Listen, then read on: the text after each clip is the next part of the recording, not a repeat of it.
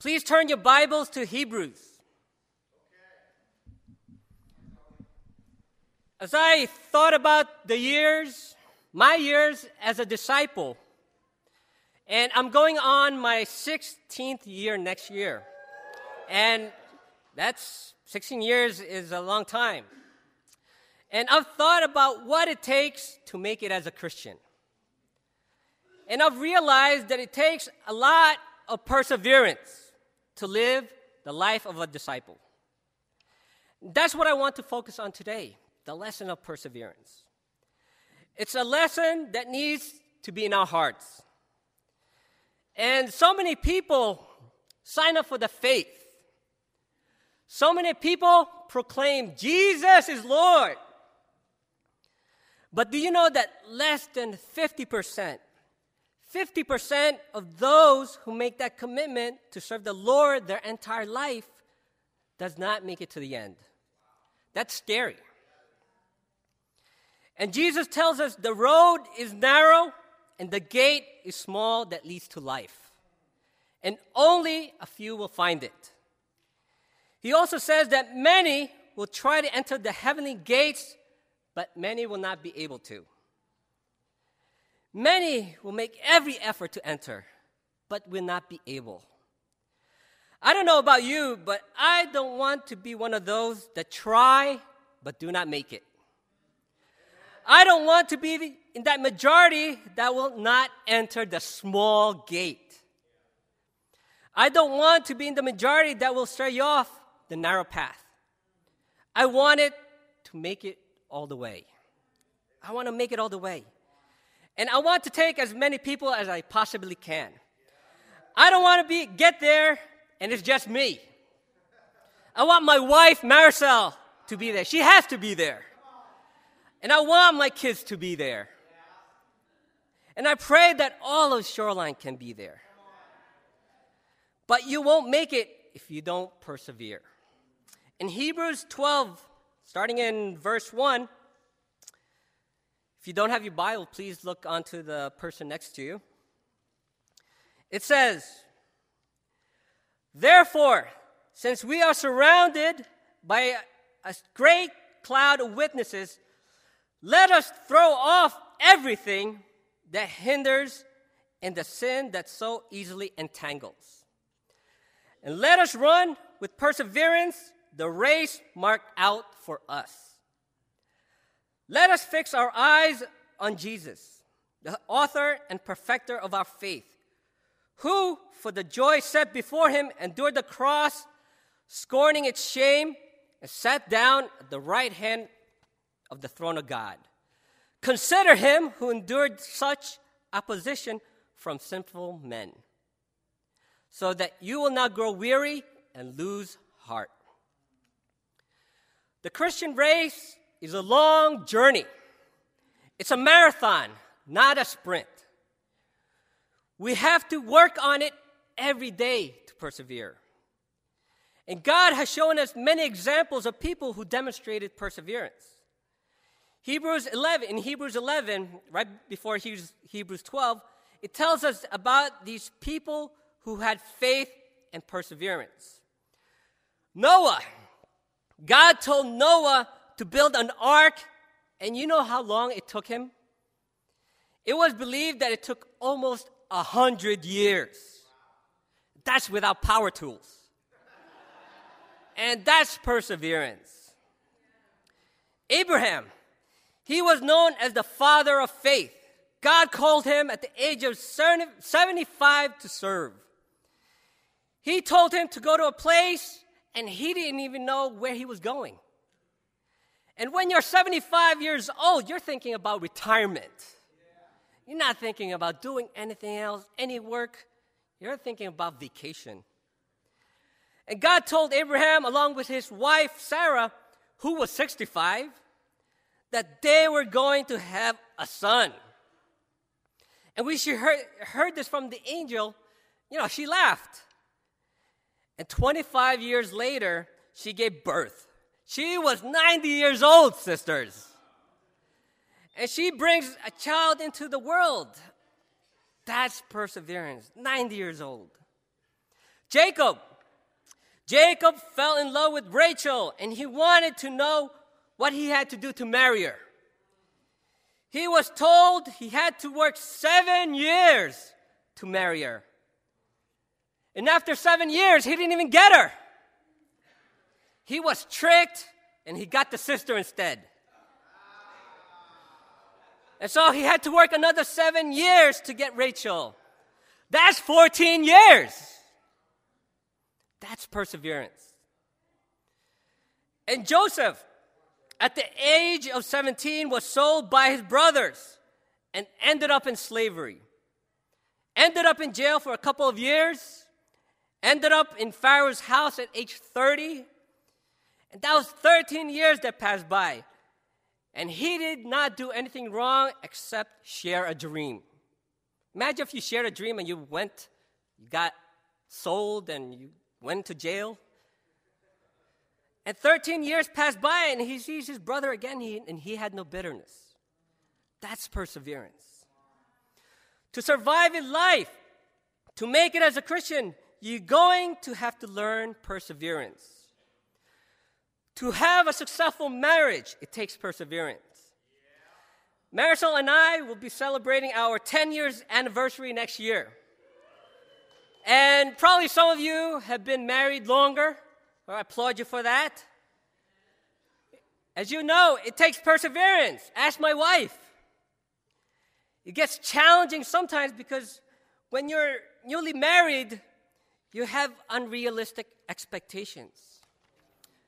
I expected Marisol, my wife, to be superwoman, to cook, to clean, meet my every need, and to keep going and going and going. You've got the Holy Spirit, woman. You can do all things in Christ Jesus. And I'll just press the remote and spur you on. So unrealistic. And Marisol thought I was the knight in shining armor, blameless, spotless. And that's what you walk away when you're dating only once a week. You could turn it on once a week, look good once a week. But when you get married, you got to look good every day. You got to try to look good every day. Marriage takes perseverance. Raising children takes perseverance. I've got two of them. They come out all cute and cuddly, but when we really, but then we realize that they've got the devil in them. and we've got to beat the devil out of them. Know that expression? It takes time. It takes work. And kids will test you. But we got to persevere for them. We can't give up on our kids. If you don't persevere, they will persevere, they will drive you insane. A successful career takes perseverance, right? You could graduate from college and still not have a job. You know, a job doesn't come to you, especially nowadays. You can't just pray and say, Lord, send me a job. You got to persevere in looking. Getting an education, it takes perseverance. You have to study hard. There will be times where you'll feel like, man, I don't know if I want this degree. Isn't there a degree in, in, in sleeping or something? I don't know if I can make it through high school if the teens are here. Perseverance, that's what you need. Getting in shape, it, it takes perseverance and work, right? You can't just go to gym once and expect a six pack overnight. You can get a one pack. That's the dinner you had. Losing weight takes perseverance, and even then, you got Starbucks, you got In N Out burgers telling you to come in, but that's when you got to get out. You have to say no. Helping people know Christ and helping people become Christians. It takes perseverance. People tell you they want to study the Bible, and sometimes they don't show up. Or they say they want to become Christians, and they change their mind. You've got to hang in there with them, persevere. For me, every year before I became a Christian, I was getting invited to come to church by different people. Every year, at least one person invited me to church. And I didn't even know that it was the same church until I saw all of them at a congregational service. And I was such a knucklehead that God had to finally send my sister to get me to come to church. She became a Christian. That was at least four years in the making. And some of you were long term projects too. You were invited by 10 people. It took patience. And I began my race 15 years ago. As the Hebrew writer tells us about this race marked out for us. And let me tell you something about this race. It's not the same for everyone, it's different. Sometimes, what gets us off track is if we are looking at how other people are running instead of how we are running. We tell God, How come his race is easier than mine? How come I'm running uphill and go, then they're going downhill? Everything they want in life is happening. Why is it so difficult for me? God, I've been to so many weddings. When is it my turn? I've got 27 dresses, and none of them are wedding gowns. God, I've been broke forever. And we look at our other people's lives and compare our lives. But God says, don't worry about their race. You worry about your race. And really, the more difficult our race, the more opportunity to give God glory. And there is always somebody that has it more difficult than you. And let me tell you something about church church will never be perfect. As long as people are in the church, it will never be perfect. When you find the perfect church, the minute you join, it's messed up. it's not perfect. And let's go back to Hebrews 12. If we are going to run this race, it says there, we have to throw off everything that hinders. What is it that, that is hindering you? from running this race the best you can. If you're not a disciple of Jesus, what is in your way that is keeping you from Je- making Jesus Lord of your life? Oftentimes, the biggest obstacle is the one you see when you look in the mirror. We are our own biggest enemy. The Bible says, throw off what church? Everything. It doesn't say some of the things that hinder you. It doesn't say a few of the things that hinder you. It says everything. And then it goes on to say, let us fix our eyes on who? Jesus. That's the one who we are looking at. And let me uh, make a few points here. I know I, probably made a, a, few more, a few points already, but let me make a few more and persevere with me. If you look in James 1, turn to James 1, and when it comes to perseverance, we have to understand why. Why does God want you to learn perseverance? When you get up in the morning and you're trying to live this life for God, you've got to know why you are doing it. And the why has to be deep in your soul. Why am I here? Why am I giving my contribution? Why do I go to midweeks? Why do I read my Bible? If you don't, if you don't know the why, you'll stop doing it. If the why is not meaningful to you, you'll give up. In James 1, James says something that for me is very, very difficult. Many times the scripture calls us to do things that is opposite of our nature. And in James 1, this is an example of it. It says, starting in verse 2, says, Consider pure joy, my brothers, whenever you face trials of many kinds, because you know that the testing of your faith develops perseverance. Perseverance must finish its work so that you may be, may be mature and complete, not lacking anything. Consider it pure joy. What? That's a hard teaching. You really have to be in a deep spiritual level to do that during trials. The testing of your faith develops what? Perseverance. That's right. And here's the why perseverance must finish its work so that you may be mature and complete, not lacking anything. Perseverance leads to maturity in Christ.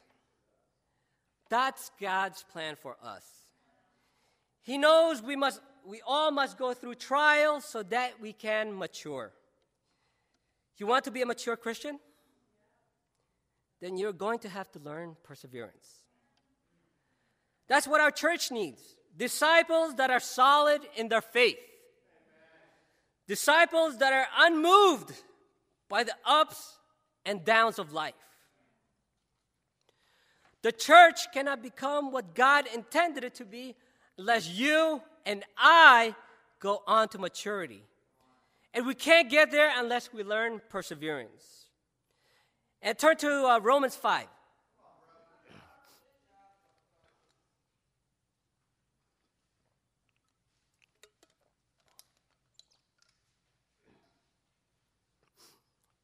And finally, to learn perseverance, we, uh, we have to understand how.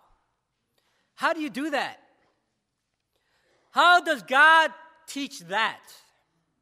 In Romans 5, verse 1, it says, Therefore, since, when, since we have been justified through faith, we have peace with God through our Lord Jesus Christ, through whom we have gained access by faith into this grace in which we now stand. And we rejoice in the hope of the glory of God. Not only so, but we also rejoice in our sufferings. Because we know that suffering produces perseverance. Perseverance, character. And character, hope. Verse 3, it tells us, rejoice in our suffering. That's another one of those phrases that's like, when I'm suffering, I am not rejoicing. Most likely, I am complaining, I'm grumbling, and I'm rejoicing is the last thing on my mind. It says perseverance, character, and character, hope. That's verse 4. Character is how we do it. I want to be a man of character.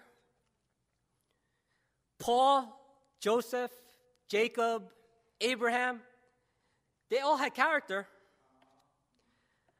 But then when I hear something about suffering, I'm like, do I really want it? And probably everyone here is going through some suffering or trial of some sort. Every one of us. It's probably different. And if you, even if you try to share with me, I might not get it. I might just say, God be with you. God be with you, brother. And so, God, it's like the difference between um, major and minor suffering. Yours is minor surgery, mine is major surgery. You know, so that's how we look at our problems. Mine is major, yours is minor. And so God lets us go through stuff and we pray, God, I don't want to go through it. Please take it away. Take it away. My life would be so much better if I didn't have problems with my finances. It would be so much better if I didn't have challenges with my job.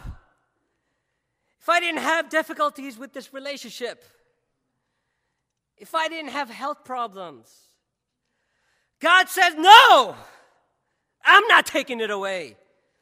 There is something I want you to learn. You need to bring glory to me. It doesn't bring glory to God if everything is going awesome or perfect in our life, which rarely happens, right? I feel great. I feel fabulous. Everything in my life is working out. I woke up this morning and I didn't even have to make breakfast. The the baby made breakfast. My life is awesome. I got a promotion at work. I found the man, the women of my dream, my dreams. I'm going steady. I'm getting married. My life is awesome. Life doesn't work that way, does it? And as Christians, we can think that now that we are baptized, it's Disneyland time or something. You know, it doesn't work that way. We get, the, we get disappointed because of wrong expectations.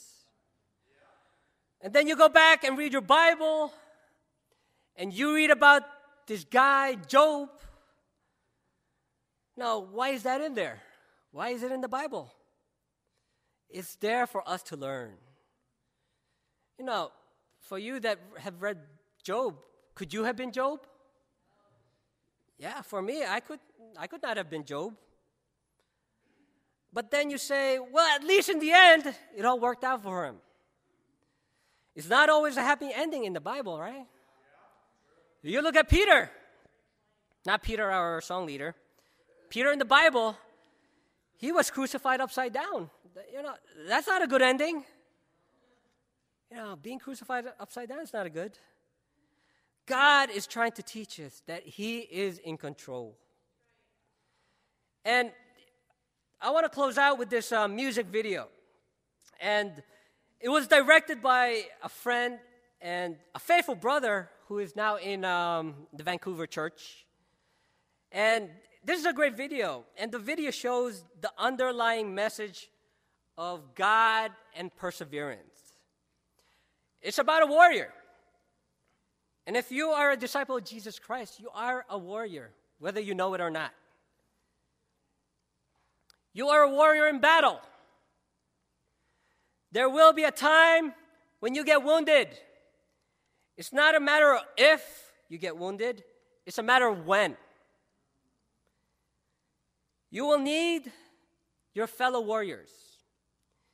You will need perseverance. And most of all, you will need God to survive the battle. And let's watch this video. Amen.